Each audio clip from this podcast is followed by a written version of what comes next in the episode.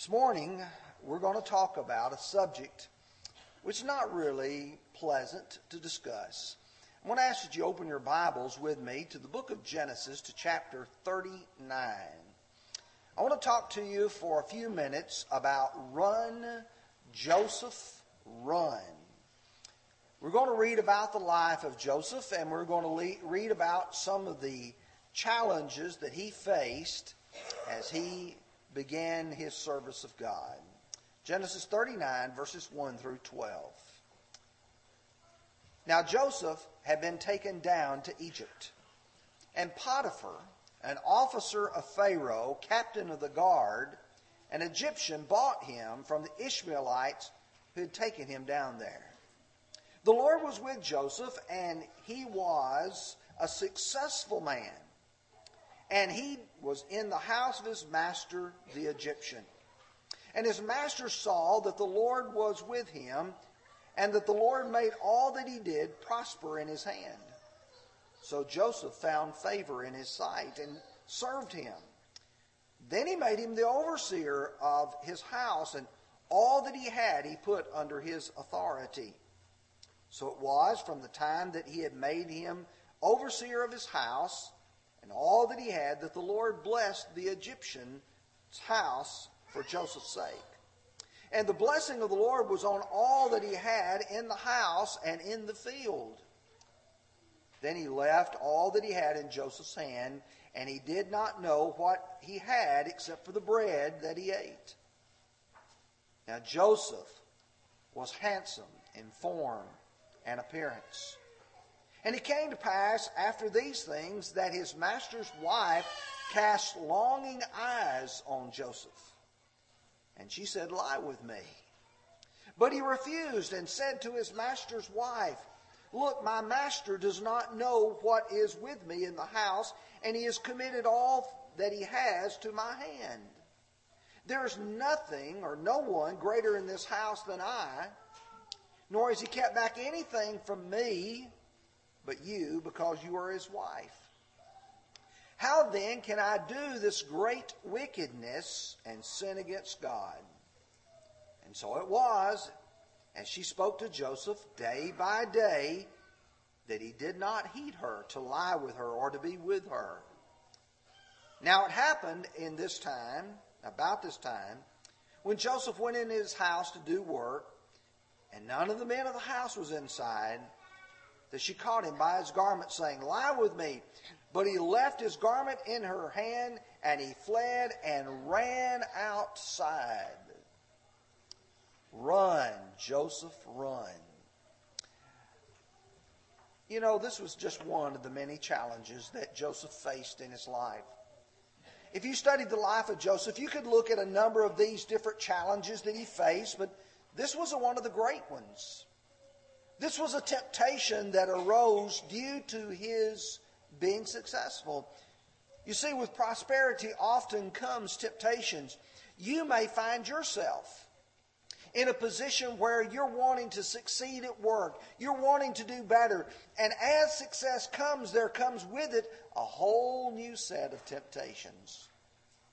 And some of these are very difficult to face. You know, Christians today encounter the challenges the fleshly lust. I wish we didn't have to talk about such ugly topics as fornication. I wish we didn't have to discuss these things. But the truth is, it is everywhere in our world, just like it was in biblical times. Not only is it everywhere in our world, but it has become all too prevalent among those of us who call ourselves Christians. And the Bible has some very important teachings which you and I need to embrace. And this morning we're going to look at God's wisdom as revealed in the book of Proverbs, chapter 7. And I want you to think as we study through this to keep the title of the lesson, Run, Joseph, Run, in your mind. This is going to be an expository lesson. We're going to look at five principles that are found in this chapter. In Proverbs 7, verses 1 through 5, he's going to talk about prevention. Oh, how important prevention is. Then in verses 6 through 9, about being in the wrong place at the wrong time, doing the wrong thing. Then in verses 10 through 20, the proposition that the immoral woman put before Joseph, or put before uh, this young man. And I think about Joseph in doing this. Then in verses 21 through 23, the plight that one suffers when he gives in. What does it end up costing us? And then finally, the plea. Every mother, every father, every husband, every wife, every child who wants one to do what is right begs with a plea. Let's begin as we start again in Proverbs chapter 7. Brother Jason read to us verses 1 through 3. Let's look at also verses 4 and 5 with this. He said, My son, keep my words and treasure my commands within you. Keep my commands and live, and my law as the apple of your eye. Bind them on your fingers, write them on the tablet of your heart. Say to wisdom, You're my sister, and call understanding your near kinsman, that they may keep you from the immoral woman, from the seductress who flatters with her lips. You see, as you think about prevention, it's so important to recognize that teaching is a way of preventing someone from making a mistake. Part of the reason for this sermon is some one of you will find yourself at a particular special time in your life where you are going to be called upon to make a decision. And you're going to have to think back somewhere in your mind and say, what am I going to do? How am I going to react? David said in Psalm 119, verse 11, Your word have I hid in my heart that I might not sin against you. You put God's word in your heart, and then when you are encountered with a situation like was Joseph, then you say, Run, Joseph, run. Flee from this situation. Solomon begins this by talking about how a person views his commandments. He said, You ought to look at them like a treasure. He said, like the apple of your eye, the, the very center of your eye, your pupil, that part that is most precious. Like you might permanently attach them to your hand or write them on the tablet of your heart like you would the endearment that you have for a sister or for somebody kin to you who's very close.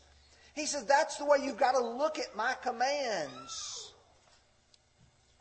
And these commands are warnings against an immoral woman. You know, Solomon evidently felt that this was such an important topic he not only dealt with it here in chapter 7, but if you look in chapter 2, chapter 5, and chapter 6, he talks about this woman. He said in chapter 2, verse 16, to deliver you from the immoral woman, from the seductress who flatters with her lips. Chapter 5, verse 3, for the lips of an immoral woman drip honey, and her mouth is smoother than oil. Chapter 6 and verse 24, to keep you from the evil woman, from the flattering tongue of a seductress and someone says, well, Solomon didn't have a very high view of women. Oh, no, he did.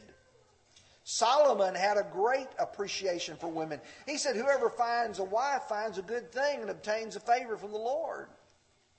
He talks about in Proverbs 31 and verse 10, he said, For a worthy wife, who can find? For her price is far above rubies. No, it wasn't. Solomon was down on women. He was high on good women but he was down on the immoral woman. And so as Solomon begins this chapter, he's talking about how to prevent problems from happening. You listen to the commands of God. You place them in your heart. You prize them. You treasure them. But now want you look at with me in verses 6 through 9. For at the window of my house I looked through my lattice. And I saw among the simple, I perceived among the youths a young man devoid of understanding.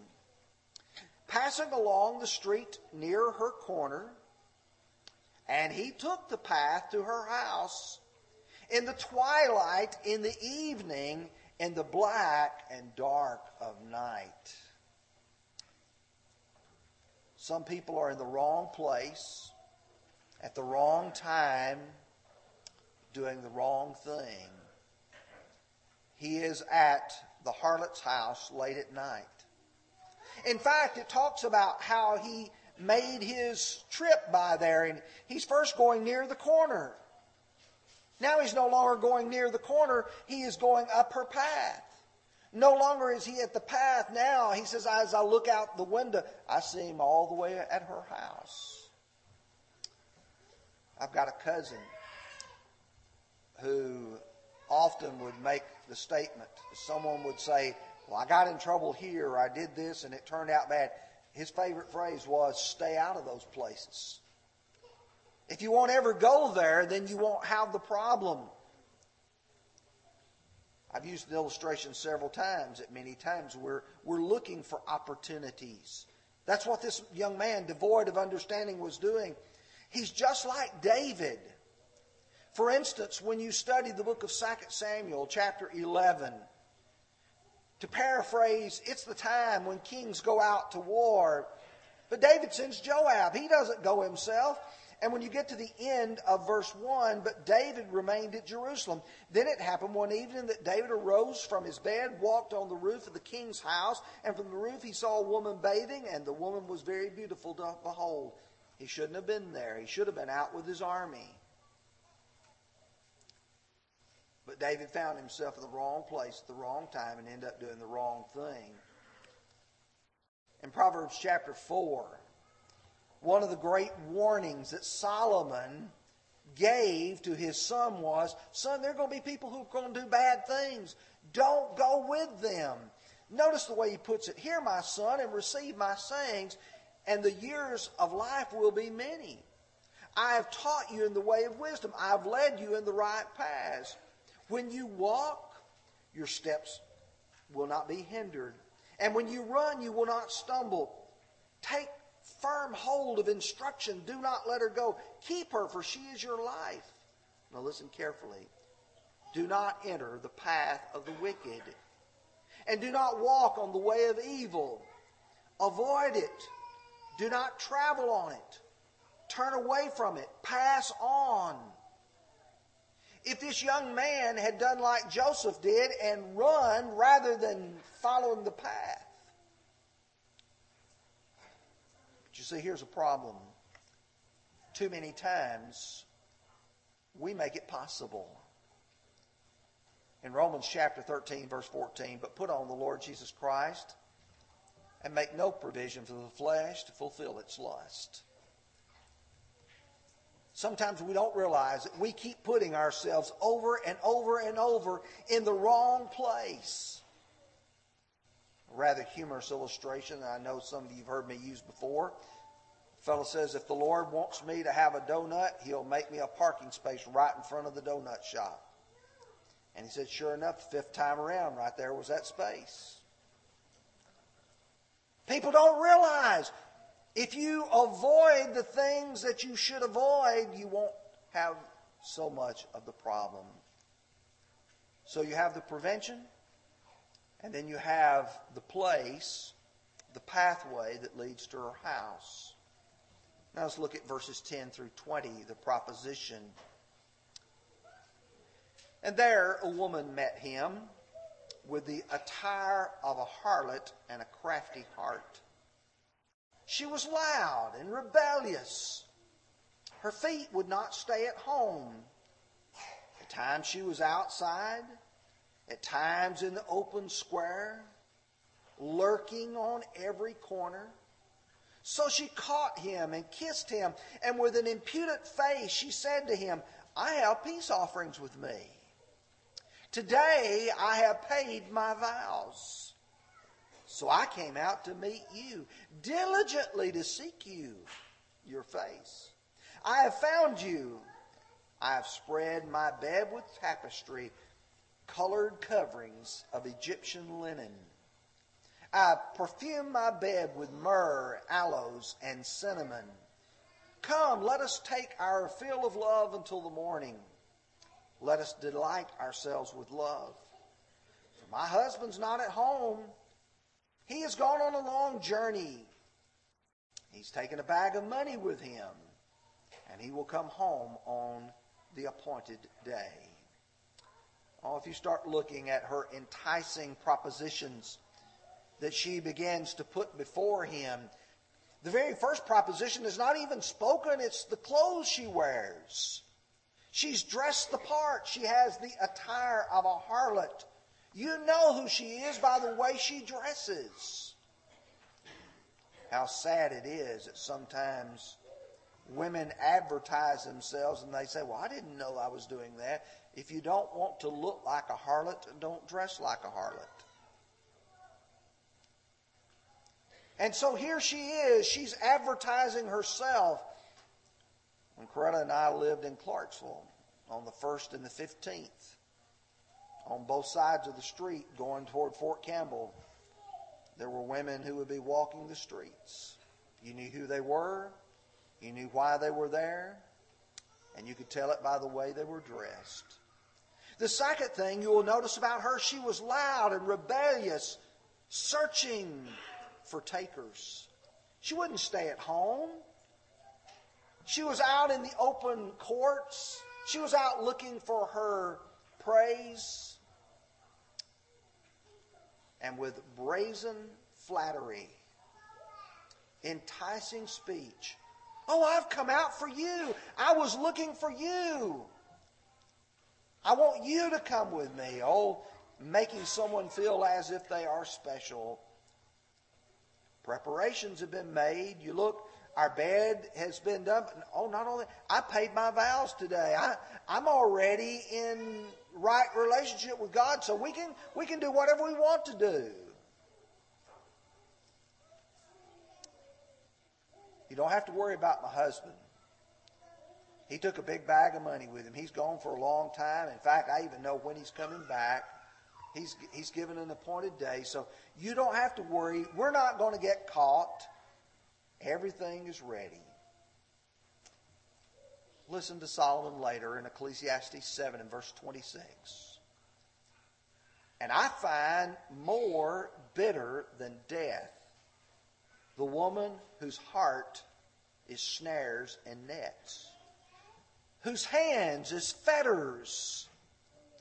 He who pleases God shall escape from her, but the sinner shall be trapped by her. Run, Joseph, run. Don't let her trap you. Notice her heart is a snare. Her hands are fetters. Once she gets a hold of you, you are gotten. Let's talk about the plight for just a moment. Chapter 7, verses 21 through 23 says, with her enticing speech, she called him to, caused him to yield. With her flattering lips, she seduced him. Immediately he went after her as an ox goes to slaughter, or as a fool to the correction of stocks, till an arrow struck his liver. As a bird hastens to the snare, he did not know that it would cost his life.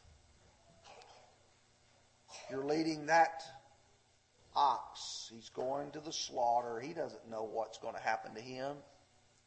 He's just being led along. A bird is just playing along, and then the snare falls, and the bird is trapped. He doesn't realize his plight. Doesn't know what's going to happen to him. Let me point out to you your sins will find you out. I can't tell you how many times that I've had people tell me, I didn't think I was going to get caught. I didn't believe that this would turn out this way. In the book of Numbers 32 23, he said, Be sure that your sin will find you out. But I go even further to Isaiah 59 and verse 12, and Isaiah presents it like this. And I can tell you this is true.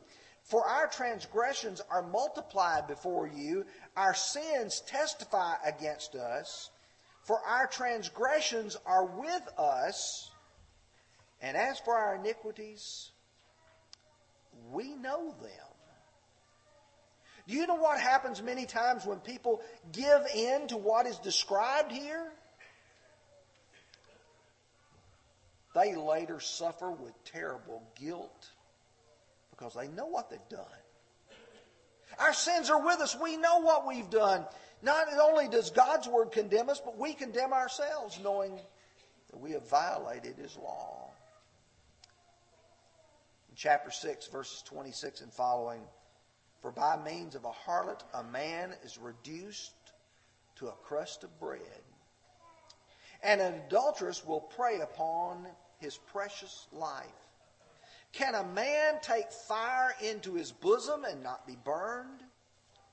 Can one walk on hot coals and his feet not be seared? So is he who goes into his neighbor's wife. Whoever touches her will not be innocent. People do not despise a thief if he steals to satisfy himself when he is starving. Yet if he is found, or when he is found, not if, when he is found, he must restore sevenfold. He may have to give up all the substance of his house. Whoever commits adultery with a woman lacks understanding. He who does so destroys his own soul. Wounds and dishonor will he get, and his reproach will not be wiped away. For jealousy is a husband's fury. Therefore, he will not spare in the day of vengeance. He will accept no recompense, nor will be appeased, though you give him many gifts. What is Solomon saying? You look at this man, look where it leads. He said, not only do you lose your soul, you get your wounds, you get your dishonor. And when the husband finds out, it's going to be even worse on you. People think they won't get caught. But when they do, the consequences are much worse than they ever anticipated. Which brings me to the plea. Would you listen carefully to verses 24 through 27? Now, therefore, listen to me, my children. Pay attention to the words of my mouth. Do not let your heart turn aside after her ways. Do not stray in her paths. For she has cast down many wounded and all who were slain by her were strong men. Her house is the way to hell, descending to the chambers of death. If you know something beforehand, you are much more prepared to deal with it. Just like Peter said, he said, But you, beloved, knowing these things beforehand, beware lest you fall from your own steadfastness. You warn people of things because you know the potential. As parents, when we're rearing our children, we try to tell them, I have been here, I have seen it myself. Please listen carefully. And Solomon says, strong men have been taken in by her. Oh, how many people want to say, well, I, am strong enough to handle my liquor. I can quit anytime I want to. Really? But you just never want to? People who believe they can get involved in fornication and it not destroy their lives are only fooling themselves. Strong men have been put there and they didn't survive. Proverbs 2:19 None who go to her return nor do they regain the paths of life. That's a true statement. You never get back to where you once were. But he who does not know that the dead are there that her guests are in the depths of hell. Wounded, death, hell. No one who loves someone else would ever want them to be wounded never want them to die, and never would want them to go to hell. Joseph did the right thing. Mrs. Potiphar kept saying, Joseph, Joseph. And he said, No, no, no. But then when he found himself in a situation at a particular point in time where he had no one else around him and it was just a decision that he had to make in the spur of the moment, he ran and he did the right thing. The Bible tells us in 1 Corinthians 16, 6 and verse 18 flee fornication, run from it. When you find yourself in a position of being tempted, say no. But I don't want to leave this lesson without emphasizing that there's a much better way. When you and I realize that sin is something you ought to run away from, there's something we ought to be running to. Paul would tell Timothy, flee also youthful lust, but pursue righteousness, faith, love, and peace with those who call on the Lord out of a pure heart. This morning, I'd like to encourage you to avoid sin, not just one sin, but all sin. And I'd like to encourage you to recognize that there is a better way. The better way is to be a Christian. The better way is to pursue what is right. And this morning, if you want to become a Christian, because you believe in Jesus Christ, come forward and repent of those sins that you've committed be baptized for the remission of your sins. Everything is ready for you right now. It's a decision you have to make, a choice you need to make. If you're a Christian and you're struggling with any sin in your life, you want to be restored to faithfulness, come, we'll pray with you. As God's word calls you, will you respond to the invitation so we stand together and sing?